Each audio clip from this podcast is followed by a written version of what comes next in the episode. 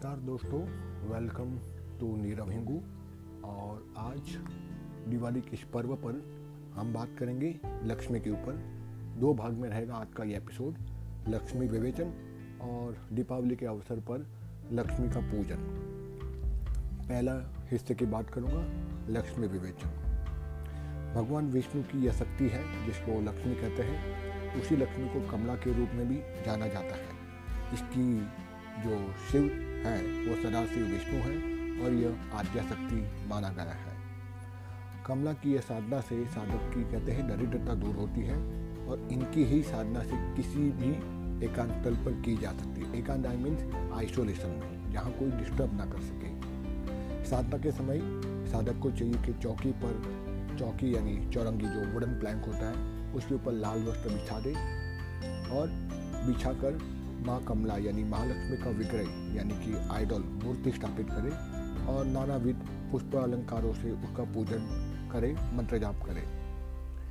साधक चाहे तो लाल ऊनी आसन पर बैठे, लाल वस्त्र पहने और लाल पुष्पों का उपयोग करें। जहाँ तक माला का प्रश्न है, यदि व्यक्ति चाहे तो माला मूँगे की कमलगत्ती की, लाल चंदन या तुलसी की माला, विष्णु और इस महालक्ष्मी पूजन में उपयुक्त है। रुद्राक्ष की माला जहाँ तक हो सके, किसी भी मंत्र साधना में उपयोग की जा सकती है। पर जहाँ लक्ष्मी की बात आती है, वहाँ कमल गत्ते की माला विशेष रूप से लाभदायक मानी गई है। दिशा की जब बात आती है लक्ष्मी के साधना में या लक्ष्मी के पूजन में तो उत्तर दिशा सिद्ध लक्ष्मी के स्थान पर शिव विद्या लक्ष्मी की, पश्चिम दिशा में साज लक्ष्मी की, जिसको कुब्जिका कहते हैं पूर्व दिशा में अन्नपूर्णा, जिसको धान्य लक्ष्मी की उपासना के लिए उपयुक्त माना गया है। अहि बुद्ध संहिता में कहा गया है, जगतया लक्ष्मयाणा, सा लक्ष्मी रीति गीयते श्रियंती वैष्णव भावम सा श्री रीति निगते। अव्यक्त काल पुष्पावात्सा, पद्म पद्मालान पद्मालिनी कामदाच कमला पर्याय सुख योग्यतः, विष्णु सामर्थ्य रूपत्वा विष्णु शक्ति प्रकीयते। मतलब है कि ये श्लोक में बताया गया कि उसी कमला को ही लक्ष्मी, श्री, पद्मा, पद्मावती, पद्ममालिनी, नारायणी सौभाग्य लक्ष्मी आदि रूपों से माना गया है। लक्ष्मी तंत्र में एक स्थान पर महालक्ष्मी इंद्र से स्वयं कहती है कि परम ब्रह्म की अहंता शक्ति मैं ही हूँ। मैं ही नित्य हूँ, मैं निर्दोष हूँ, मैं निरव यव पर ब्रह्म श्री नारायण की आद्य शक्ति हूँ। उनके सब कार्य मैं ही करती हूँ। मैं मैं ही उसका व्यापक रूप मानी गई हूँ। शाक्तर लोगों का भी यह मत है कि शक्ति ही महान शक्तिशाली तत्व है संपूर्ण ब्रह्मांड में। उसी महान शक्ति को महालक्ष्मी के नाम से माना गया है। यहाँ तक कि देवी महात्माएँ में लक्ष्मी जी को ही समग्र देवी देवताओं का उत्पत्ति का वर्णन मिलता है। यथा उसी महालक्ष्मी से ही माँ सरस्वती, लक्ष्मी महाकाली की उत्पत्ति मानी गई है। इसी प्रकार सरस्वती से गौरी और विष्णु की उसी प्रकार लक्ष्मी से लक्ष्मी और हिरण्यगर्भ की महाकाली से रुद्रावती और सरस्वती की उपासना या उसकी उत्पत्ति मानी गई है। देवी भागवत के अनुसार तो लक्ष्मी वैकुंठ में निवास करने वाली महालक्ष्मी है। क्षीर सागर में विष्णु की शेष छाया पर श्री लक्ष्मी इंद्र के भवन में स्वर्ग लक्ष्मी राजभवन में राजलक्ष्मी, गृहस्थों के यहाँ पर ग्रह लक्ष्मी और समुद्र से उत्पन्न हुई सुरभि गाय और यज्ञ में ब्राह्मणों के लिए दक्षिणा रूप में सदैव विद्यमान रहती है। यहाँ तक ब्रह्म वैवत पुराण में कहा गया है कि लक्ष्मी की अवस्थिति के स्थान और नाम इस प्रकार बताए गए हैं।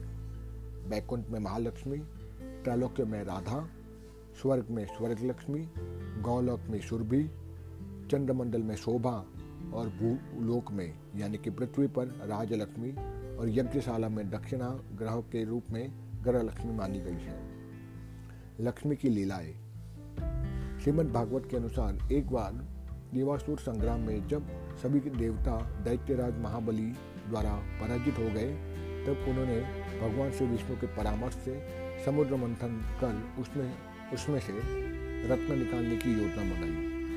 देवताओं की इस योजना से देवगण और देवता, दैत्यगण दोनों समिट हो गए। तब श्री मंदराचल पर्वत की मथनी बनाई गई और वासुकी नाग को रज्जू, यानी कि रस्सी बनाकर समुद्र मंथन में रख दिया गया। अब समुद्र मंथन के समय भगवान श्री नारायण सहित सभी देवताओं ने वासुकी नाग को, मुख को पकड़ा तो दैत्य लोगों ने क्रोध में आके, यानी रुष्ट होकर देवताओं से कहा कि, नागराज की श्रेष्ठ नाग को हम लोग ही पकड़ेंगे। तुम लोग उसका पूछ पकड़ो। तब देवगण वासुकी की पूछ की ओर जा खड़े हुए। फलतः घर्षण के समय सर्पराज वासुकी के मुख से जो विष निकला, उसका दुष्प्रभाव दैत्यों को तो सहना ही पड़ा। इसी मंथन के स्वल स्वरूप समुद्र के गर्भ से कहते कि चौदह रत्न निकले। उनमें से एक श्री महालक्ष्मी जी थी। महालक्ष्मी ने प्रकट होते ही अपनी माया से सबको मोहित कर दिया। इंद्र उनके लिए अद्भुत आसन लाया। ऋषियों ने उनका विधिवत अभिषेक भी किया। दिग्गजों ने कलश भरकर जल से स्नान कराया। समुद्र पीठ वस्त्र वस्त्र, यानी कि येलो कलर के क्लॉथ को पीठ वस्त्र कहते हैं। पीठ वस्त्र और विश्वकर्मा जी ने दिव्य आभूषण भेद किए। उसके उपरांत वो अपने लिए योग्य वर ढूँढने आगे की ओर बढ़ी। तो सभी देवता और दैत्य उसे अपनाने के लिए लालायित हो उठे। परंतु उन्होंने श्री नारायण के गले में ही अपनी वरमाला डाली। देवी भगवत के अनुसार एक बार देवासुर संग्राम के समय देवताओं से पराजित हो जाने पर देव के गुरु अर्थात देव गुरु बृहस्पति और ब्रह्मा जी ने देवराज इंद्र को श्री महालक्ष्मी की आराधना करने का आदेश दिया। उसके अनुसार इंद्र ने जब महालक्ष्मी के बीज मंत्र का जाप शुरू कर दिया तो भगवती प्रकट होकर उनसे इच्छित वर्ग के लिए उपस्थित हो गई, जिसके स्वरूप देवताओं ने राक्षस राक्षसों के साथ कहते एक बार पुनः युद्ध करने करने का विचार किया और उस पर विजय भी प्राप्त की। और मार्कंडेय पुराण के अनुसार महिषासुर नामक एक महाप्रतापी दैत्य हुआ। उस दैत्य ने एक बार युद्ध में युद्ध करके देवताओं को परास्त कर दिया और विजय प्राप्त कर ली और स्वर्ग का राजा बनकर भांति भांति का दुख देने लगा सारे देवताओं को। तब सारे देवताओं ने कहते कि एकत्र होकर माँ जगदम्बा की प्रार्थना की और उस समय देवताओं को सम्मिलित तेज के रूप में कहते हैं महालक्ष्मी का आविर्भाव हुआ और उनसे महिषासुर का वध करके देवताओं को पुनः अपना खोया हुआ स्वर्ग प्राप्त हो चुका। एक और लीला है लक्ष्मी की, उसके बाद हम माँ लक्ष्मी पूजन आरंभ करेंगे। ब्रह्म वैवत पुराण। ब्रह्म वैवत पुराण के अनुसार सरस्वती, गंगा, लक्ष्मी, इसी को विष्णु की ही पत्नियाँ मानी जाती हैं। एक बार उनमें दाम्पत्य प्रेम को लेकर कहते हैं परस्पर यानी आपस में विवाद उत्पन्न हो गया। तब सरस्वती ने गंगा को नदी रूपा और लक्ष्मी को वृक्ष रूपा होने का साप दे दिया। उसे सुनकर गंगा ने भी सरस्वती को नदी रूपा होने का साप दे दिया। लक्ष्मी अंत तक शांत बनी रही। साप के स्वल स्वरूप गंगा और सरस्वती भूत और पल, यानी कि पृथ्वी पर नदी के रूप में अवतरित हुई, तथा लक्ष्मी तुलसी के रूप में राजा धर्मध्वज के यहाँ प्रकट हो गई। कुछ समय बाद जब विष्णु के अंश से शंखचूड़ का जन्म हुआ तो पत्नी, अर्थात तुलसी उसकी पत्नी बन गई। इसी घटना के बाद विष्णु ने गंगा को शिव के पास भेजा और सरस्वती को ब्रह्मा के पास भेजा और अपने साथ शांत स्वरूपा लक्ष्मी को भी रख दिया। तो इस प्रकार से कई कई पुराणों में अलग अलग कथाएँ हैं महालक्ष्मी को लेकर और उनका अपना ही एक विशेष महत्व माना गया है। चलिए, अब दूसरे भाग की ओर मैं बढ़ता हूँ और महालक्ष्मी पूजन की एक विधि उत्पन्न करता हूँ आई मीन प्रस्तुत करता हूँ दिवाली के शुभ अवसर पर। साधक को चाहिए कि वो पवित्रता पूर्वक उत्तराभिक होकर, अर्थात उत्तर की तरफ़ अपना मुख रखकर लाल आसन पर बैठे। लाल आसन ना हो तो पीला आसन पीला आसन ना हो तो सफ़ेद आसन। और बैठकर अपने सन्मुख महालक्ष्मी का चित्र एक चौरंगी पर रखकर उसके ऊपर पीला या लाल रंग का आसन दे माँ को और उसके ऊपर माता लक्ष्मी का चित्र या यंत्र चौकी पर स्थापित करें। पूजन सामग्री में कलश पास में ही रखें। उसके पश्चात दीपक गाय का दीपक हो धूप, दीप, कपूर आदि प्रज्वलित कर प्रथम भगवान गणपति का ध्यान करें और साधना की सफलता के लिए गजानन भगवान से प्रार्थना करें और उसके उपरांत ही महालक्ष्मी पूजन प्रारंभ करें, क्योंकि हमारे शास्त्रों में भगवान श्री गजानन को प्रथम पूज्य माना गया पहले उनकी ही पूजा की जाती है, उसके बाद ही सारे देवताओं की पूजन की जाती है, चाहे शिव ही क्यों ना हो, चाहे माँ जगदम्बा ही क्यों ना हो, क्योंकि ये शास्त्रों के विधान है। अगर गणपति का पूजन पहले नहीं किया जाता तो वो पूजन अधूरा माना अधूरा माना जाता है। गणेश प्रतिमा को लक्ष्मी के वाम भाग में रखें। अर्थात वाम भाग कहते हैं लेफ़्ट साइड में रखें, क्योंकि गणेश, पार्वती, पुत्र होने के कारण ही लक्ष्मी जी के भी पुत्र के समान है। गणपति का ध्यान, ओम सुमुख दंत कपिलो गज कर्णक, लंबो दर्च विकतो विघ्ननाथो विनायक धूम्रकेतु गणाध्यक्षो, बालचंद्रो गजानन, द्वासते तानि नामानि यः पते शृणु यादपि। विद्यारम्भे विवाहे च, प्रवेशे निर्गमे तथा सङ्ग्रामे सङ्कटेश्चैव्य विद्या तस्य न जायते। शुक्लाम्बरधरं देवं शशिवर्णं चतुर्भुजं प्रसन्नं वदनं ध्याये। सर्व विघ्नोपशांत ये भगवान गणपति के बारह नाम है, कहते हैं रोज इन बारह नामों का जो नित्य जप करता है उसका पूरा दिन मंगलमयी व्यतीत होता है। ध्यान के उपरांत अपने दाहिने हाथ में अक्षर यानी कि चावल फूल और जल हाथ में लेकर पूजा चौकी पर भगवान श्री गणपति को अर्पित करें और उसके उपरांत पुनः हाथ में चावल लेकर इस श्लोक का स्वास्तिक वाचन करें, अर्थात ये पवित्र श्लोक का उच्चारण करें। या सुन ले, हाथ में जल और चावल लेकर। स्वास्तिक वाचन।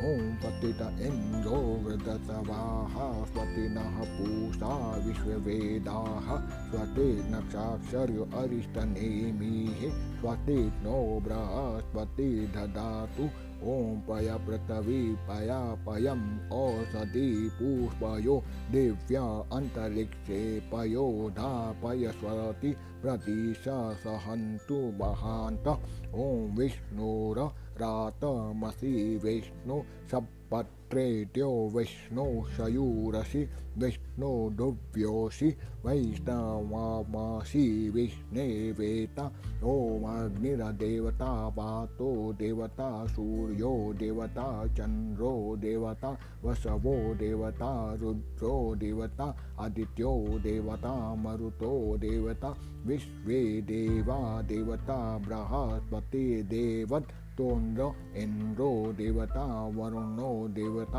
ओम जौम शांतिरतरिक्ष गुम शांति हे पृथ्वी शांतिरापः शान्तिरोषधयः शान्तिः वनस्पतयः शान्ति विश्वदेव शान्ति ब्रह्म शांति, सर्वगुम शान्ति शान्तिरेव शान्ति श्यामा शान्तिरेधि ॐ विश्वानि देव सविता दूरितानि पराशुवः। यद् भद्रं तन्न आशुव। ॐ शान्तिः शान्तिः शान्ति भवन्तु। पवित्रकरण। अब बाएँ हाथ में जल लीजिए और दाहिने हाथ से उसको ढक दीजिए। और उसके बाद मंत्र खत्म होने के बाद उस जल को अपने शरीर पर छिड़क दीजिए, जिससे आप पवित्र हो सके वेद मंत्रों से ओम पवित्र पवित्रो वा सर्वावाष्टां गतो गपी वा यः स्मरणेत पुनरलिकाक्ष स बाहं भयन्तरः शुचिः। ॐ पुनातु पुनरेकाक्षं पुनातु। अब हाथ धो लें। भूत शुद्धि। ओम भूत श्रृंगाता सुषुप्नपतेन जीवतीवं परमशिवपते योजयामि स्वाहा ओम यम लिंग शरीरम सोथय सोथय स्वाहा ओम रम संकोच शरीरम द स्वाहा ओम परमशिव सुषुप्नपतेन जीवतीवं परमशिवपदे योजयामि स्वाहा ओम ब्रह्म भूत द स्वाहा ओम मनसा सोहम भूत शुद्धि, आंतरिक शुद्धि के लिए इस मंत्र का उच्चारण किया जाता है, जो अभी मैंने किया। भूत शुद्धि के बाद दिग्बंधन किया जाता है। बाएँ हाथ में चावल ले और दाहिने हाथ से दसों दिशाओं, पूर्व, पश्चिम, उत्तर, दक्षिण, ईशान, अग्नि नैत्य वायव्य और आकाश और पाताल। ऐसे दस दिशा हुई, यानी east, west, north, south, north east, north west, south east, south west, sky and पृथ्वी। इस प्रकार से दस दिशाओं पर चावल छिड़कती जाए जिसकी सिक्योरिटी मंत्रों के माध्यम से बढ़ जाती है। मंत्र बोलता हूँ। दिग्बंधन मंत्र बोलते हैं। ओम अपसंतु ये भूताः ये भूताः भूमिसन्तिताः ये भूता विघ्नकर्ता नशयन्तु शिवाय गणाः अपक्रमान्तु भूतानि पिशाचाः सर्वोतो दिशं सर्वेषां विरोधेन पूजा कर्म समारंभे अब संकल्प संकल्प एक प्रकार का एग्रीमेंट होता है, इस पुरुष यानी साधक और उसके उपासक के बीच में। तो संकल्प मंत्र बोलता हूँ। हरि ओम तत्त ओम नमः परमात्मने श्री पुराण पुरुषोत्तमाय श्रीमद्भगवते महापुरुषस्य विश्वराज्ञया प्रवर्तमानस्य यस्य ब्राह्मणो द्वितीय पराते श्री श्वेत वराह कल्पे जम्बुद्वीपे भरतखंडे भारतवर्षे आर्यावर्ते गते देशेक पुण्यक्षेत्रे मध्य अमुका नामनी संवत्सरे जो संवत चल रहा हो, उस संवत का नाम बोला 1942 अभी संवत चल रहा है सक संवत्सरे अमुक दक्षिण चल, दक्षिण आयन चल रहा है, दक्षिण आयन है अमुक ऋतु, हेमंत ऋतु चल रहा है हेमंत ऋतु, अमुक मास से अभी मास चल रहा है, आश्विन मास से अमुक पक्ष यानी अभी चल रहा है कृष्ण पक्ष कृष्ण पक्ष से अमुक तिथो, अमावस्या, दीपावली अमावस्या को आती है। दीपावली तिथे अमावस्या हो, अमुक नक्षत्र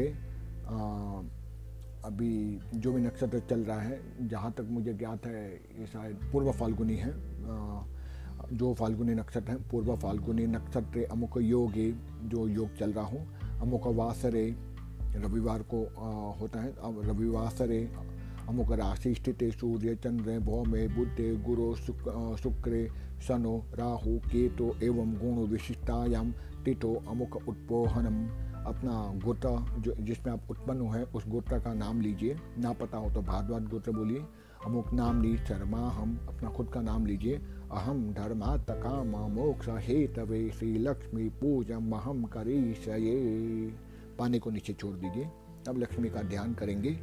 या श्री पद्मासनष्टा विपुल कति तति पद्म पात्राया यत्ताक्षी गम्भीरावर्तनाभि तनोभरमिता शुभ्रवक्तोत्तरीया या लक्ष्मीदिव्यरूपे मणिगणः खच्चिते तापितां हेमकुम्भे या नित्यं पद्महस्ता मम वसन्तु ग्रहे सर्वमाङ्गल्ययुक्ताः।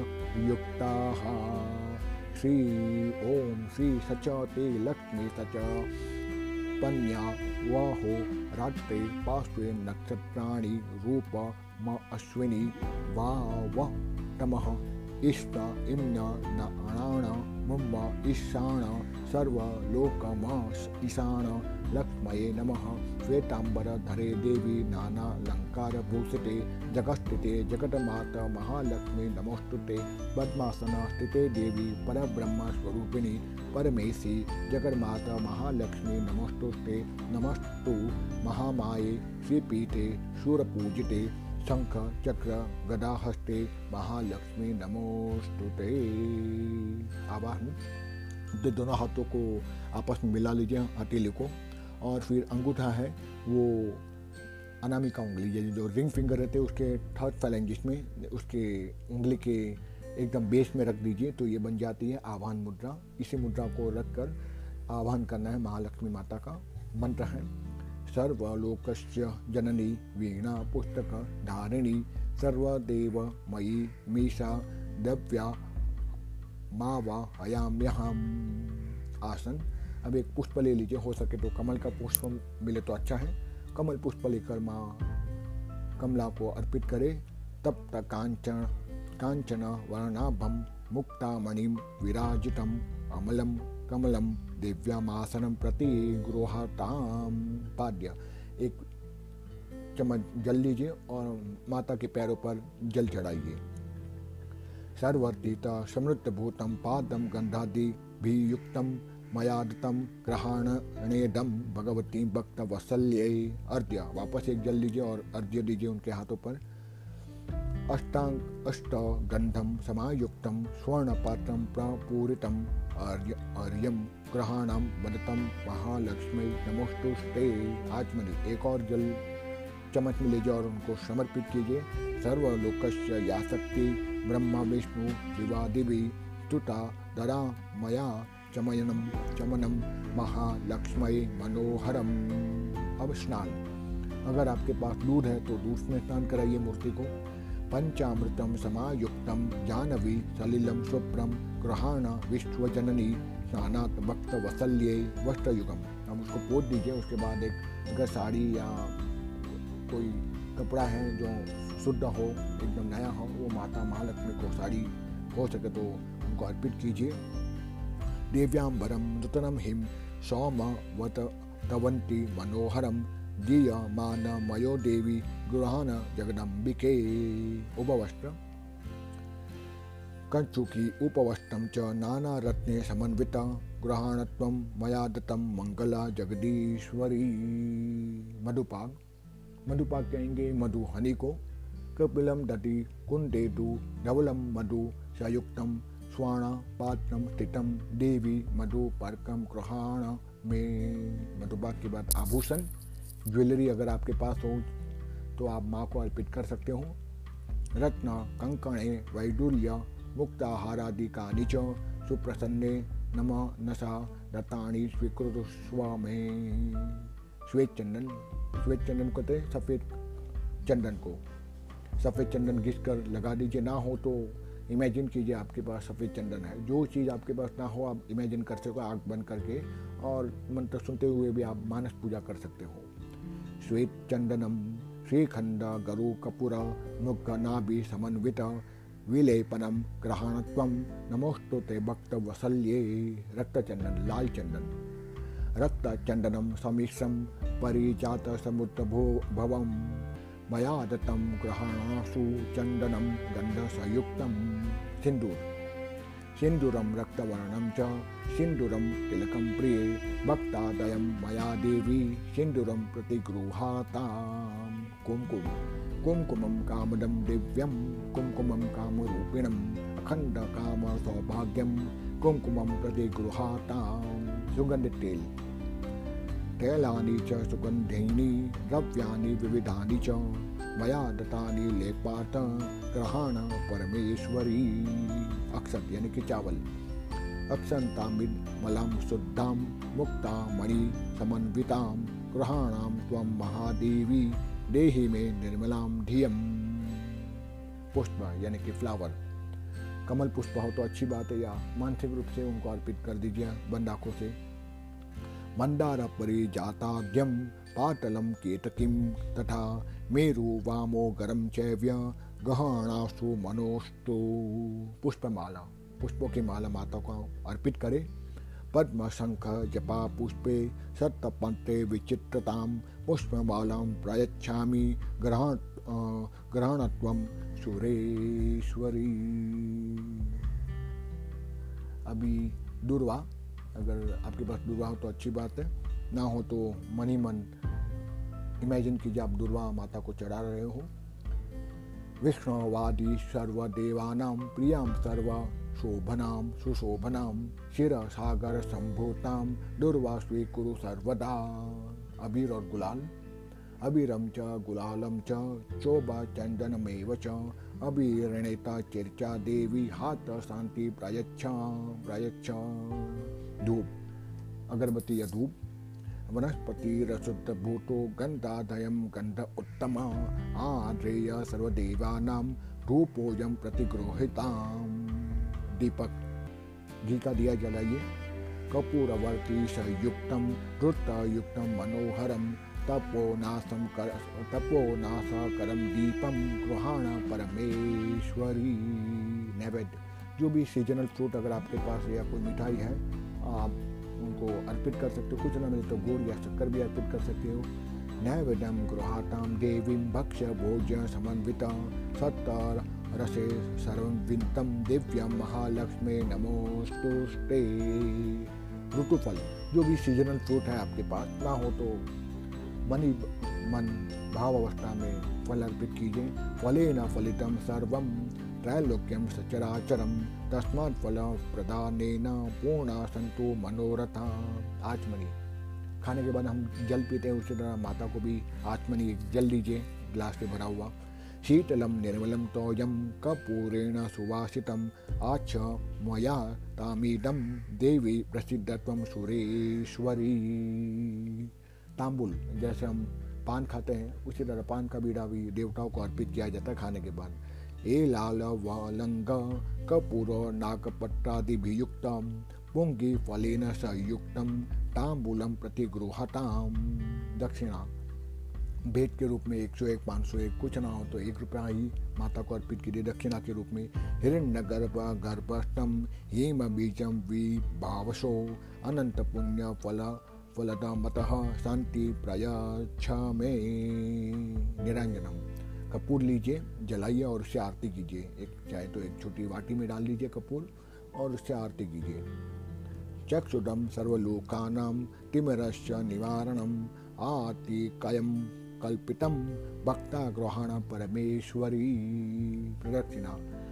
माता के आसन के आसपास क्लॉकवाइज घूमना चाहिए। वो ना हो सके, अपने आसन पर खड़े होकर तीन बार घूम सकते हो। प्रदक्षिणा मंत्र बोल रहा हूँ।